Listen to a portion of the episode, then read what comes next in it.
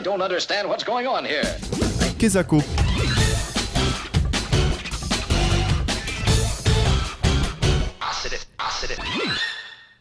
Bonjour à toutes et à tous. La chronique d'aujourd'hui va sûrement parler aux littéraires que nous sommes, à part à toi, Béré. À part si tu lis des livres, je sais pas. Euh, oui, mais elles ont des cases, euh, mes livres, et elles ont des petites bulles où il y a des personnages ah, qui parlent. Euh... Te laisse pas faire. Ça marche, ça rentre dedans. Car, je pense que vous l'avez compris, mais nous allons parler de livres. Mais avant de commencer, je vous propose de faire un bond dans le passé. Est-ce que tu trouves que c'est important de lire ? Oh oui, mes parents me le disent assez. Ils disent ça souvent ? Oui, ils trouvent que je lise pas assez. Je sais pas, moi on m'a conseillé de lire parce que ça, ça servait beaucoup pour les études. Enfin, je me suis mis à lire, mais enfin. Alors, qu'est-ce que tu lis en général quand tu es, disons, chez toi, pas en classe, chez toi ? Des illustrés. Quels illustrés ? Pif, Babar, euh, Mickey. Pourquoi ça te fait rire ? Parce que c'est Babar, c'est un peu enfantin, mais c'est pour passer le temps. Euh, ben, je lis Bob Moran. Les illustrés, souvent, c'est, par exemple, comme les Mickey, c'est à suivre, alors euh, je suis impatiente un peu de savoir le reste, alors ça m'énerve. Ou sinon, il y a Astérix, Tintin, euh, Lucky Luke. Mais tes parents te donnent, te demandent, te demandent pas de lire autre chose ? Si. Et alors ? Bah, je le fais pas. Avant de pouvoir parler de livres ou de papier, il faut revenir encore plus loin dans le passé, jusqu'au néolithique, plus précisément au troisième millénaire avant notre ère, avec l'invention de l'écriture. Entre autres, les premières traces sont retrouvées dans les restes des temples des cités sumériennes d'Uruk et de Lagash, en actuel Irak. Pour écrire, les Sumériens utilisaient des roseaux taillés en pointe, appelés aussi kalams, pour tracer des signes sur des tablettes d'argile, signes qui correspondaient alors à un langage. On parle aussi d'écriture cunéiforme. Les Égyptiens trouveront une alternative à la tablette d'argile en proposant le papyrus, sur lequel ils écrivaient en hiéroglyphes, et qui avait l'avantage d'être plus léger et donc plus facile à transporter. Ils pouvaient aussi les regrouper et en créer un livre, appelé aussi volumen. Il faut savoir qu'à l'origine, le papyrus est une plante, je vais vous épargner son nom latin, et que la fabrication d'une feuille de papyrus se fait alors en plusieurs étapes. Elle réside dans la superposition de fines lamelles découpées dans la tige de la plante, qui vont être humidifiées puis placées en couches entrecroisées pour au final être compressées. Cependant, cette série d'actions est pénible à faire et longue, environ deux semaines de travail pour obtenir une seule feuille. Et pour couronner le tout, le papyrus ne se conserve très mal, ce qui explique le flou autour de sa création. Le deuxième siècle avant notre ère amènera la création du parchemin avec, après que les Égyptiens interdirent l'exportation du papyrus en Anatolie, donc l'actuelle Turquie. Ils sont fabriqués généralement avec des peaux de mouton, attention, âme sensible s'abstenir parce que c'est un peu gore. La peau est dégraissée et écharnée pour ne conserver que, la derme, que le derme. Pardon. Elle est ensuite trempée dans un bain de chaux puis raclée à l'aide d'un couteau pour ôter facilement les poils et les restes de chair. Et enfin, amincie, polie et blanchie avec une pierre ponce. Suite à ces opérations, on obtient un parchemin utilisable qui se conserve plus facilement.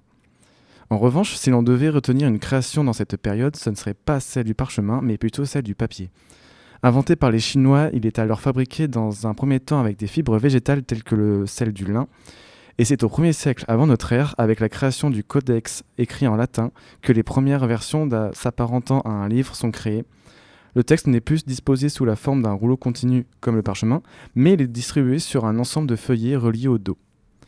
Le papier remplacera progressivement le parchemin à partir du quatorzième siècle, car moins cher à produire, il permet une diffusion plus large.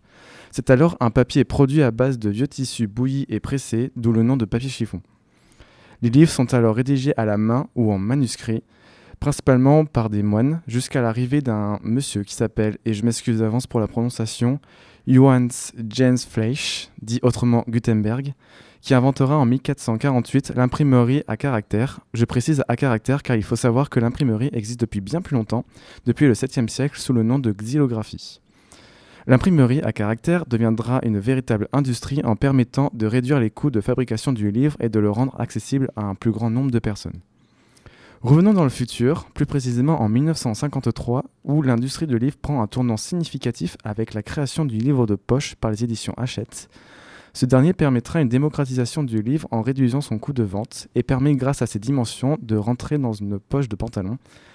En revanche, cela fera grand bruit dans le monde de la littérature et de l'aristocratie, car le livre a été alors à ce moment-là réservé à une élite, et je propose d'écouter ce qu'ils en pensent. Vous croyez donc appartenir à une aristocratie des lecteurs ? Oui, bien sûr. Enfin, bien sûr, je ne sais pas si j'y appartiens, mais je suis persuadé qu'il faut une aristocratie des lecteurs. Que pensez-vous du livre de poche ? Beaucoup de mal. Pourquoi ? parce que ça a fait lire un tas de gens qui n'avaient pas besoin de lire finalement, qui n'avaient jamais ressenti le besoin de lire. On les a amenés là, on leur a... avant ils lisaient Nous deux ou La vie en fleurs, et d'un seul coup ils se sont retrouvés avec Sartre dans les mains. Ce qui leur a donné une espèce de prétention intellectuelle qu'ils n'avaient pas.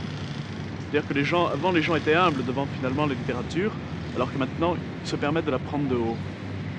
Les gens ont acquis le droit de mépris maintenant, ce qu'ils n'avaient pas avant. Je sais pas vous, j'ai envie, j'ai envie de lui mettre des claques. Non mais il a raison, moi je sais pas lire. C'est dommage. Bon, aujourd'hui le papier qui compose nos livres est fabriqué à partir de bois. Mais pour fabriquer du papier, il faut dans un premier temps créer une pâte à papier en cuisant des copeaux de bois dans un mélange d'eau et de produits chimiques. La cuisson sépare les fibres des autres composants du bois. Ces fibres sont alors filtrées puis malaxées dans une cuve d'eau pour former une pâte liquide sur laquelle on ajoute des colorants et des colles pour la renforcer. Après avoir obtenu notre pâte à papier, d'énormes cylindres chauffants aplatissant, aplatissent et sèchent la pâte qui va s'épaissir progressivement. On obtient alors un ruban de papier géant sur lequel une machine va projeter un enduit à la surface de la feuille pour permettre à l'encre de s'imprimer sur le papier. Mais depuis les années quatre-vingt-dix, le numérique fait de plus en plus concurrence au format pa- papier avec le développement d'Internet, ce qui implique le développement de l'hypertexte comme Wikipédia, des livres numériques avec les tablettes numériques et les liseuses. Mais est-ce que le numérique tuera un jour le papier? Vous avez une idée, vous? Non, ça ne tuera jamais le papier. Euh, c'est pas le numérique qui tuera le papier, c'est nous qui allons tuer le papier. Oh. Non, je sais pas. C'est, c'est vrai qu'après, le, le papier, c'est... c'est... a été en difficulté quand il y a eu des changements euh, comme ça de, de technologie, quand le numérique est, est venu. La presse papier a beaucoup souffert, surtout dans, dans certains secteurs. Comme surtout les journaux, oui, la presse. Les journaux, le, en particulier dans la presse du jeu vidéo, mais ça c'est une autre histoire. C'est autre chose. Euh, mais, euh, mais je pense que tu as d'autres, d'autres éléments à nous dire. Non, mais c'est, c'est, surtout, c'est surtout que, bon, euh, je, non, je me permets juste de dire, enfin, le, le papier, bah, en fait, c'est plus écologique que le numérique, du coup, bah, ça ne sera pas tué. Écologique, oui, non, parce qu'en soi, il faut couper des arbres, il faut utiliser aussi des produits chimiques pour produire le papier. Donc, en quelque sorte, c'est une forme de pollution qui est invisible comme ça. Mais, mais en quelque sorte, oui, ça reste toujours plus écologique dans le sens le numérique. Bref, c'est pas le... je divague un peu. J'ai, j'ai réussi à te faire divaguer. Oui, t'as réussi.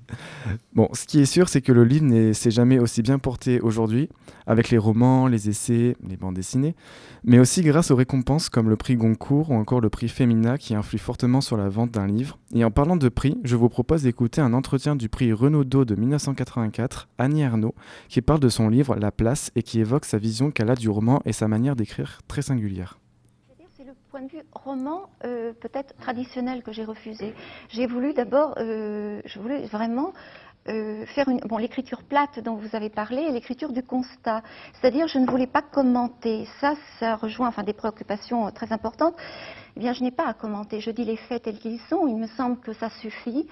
Et voilà, tout le monde. Vous ne voulez pas non ça. plus euh, raconter ce qu'il y a autour, vous ne voulez pas dire voilà ce qu'on chantait à cette époque, et cetera. Ça, il y a un non. refus. A... Non, c'est vrai. Oui, il y a un refus. Oui. Oui. Et puis, il y a le, effectivement. Et c'est pour ça qu'il y a un, c'est un livre très très court qui fait cent petites pages et cette simplicité. Mais là, je suis tout à fait d'avis oui. d'Alain Mosquet. Il y a un refus de l'art euh, qui débouche quand même sur, sur un art tout à fait épatant d'ailleurs. Ce, ce, ce que je crois... Bon, malgré qu'il lui coupe un peu la parole, je trouve que ses paroles sont intéressantes. Je vous conseille de lire euh, La Place d'Annie Ernaux, c'est un livre euh, intéressant qui va vous faire changer d'avis sur les romans, je pense. Assez court, donc profitez-en. Mais avant de finir, je voulais vous faire part des livres les plus vendus dans le monde. On retrouve entre autres Don Quichotte de la Manche de Cervantes avec plus de cinq cents millions d'exemplaires, Le Petit Livre Rouge de Mao Zedong avec près de huit cents millions, Le Coran avec près de trois milliards et la Bible avec plus de cinq milliards d'exemplaires.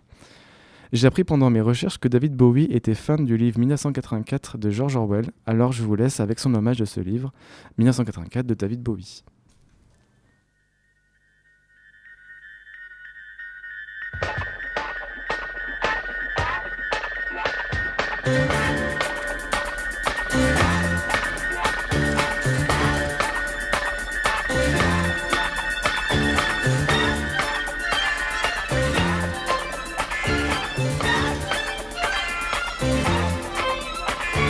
Someday they won't let you, now you must agree.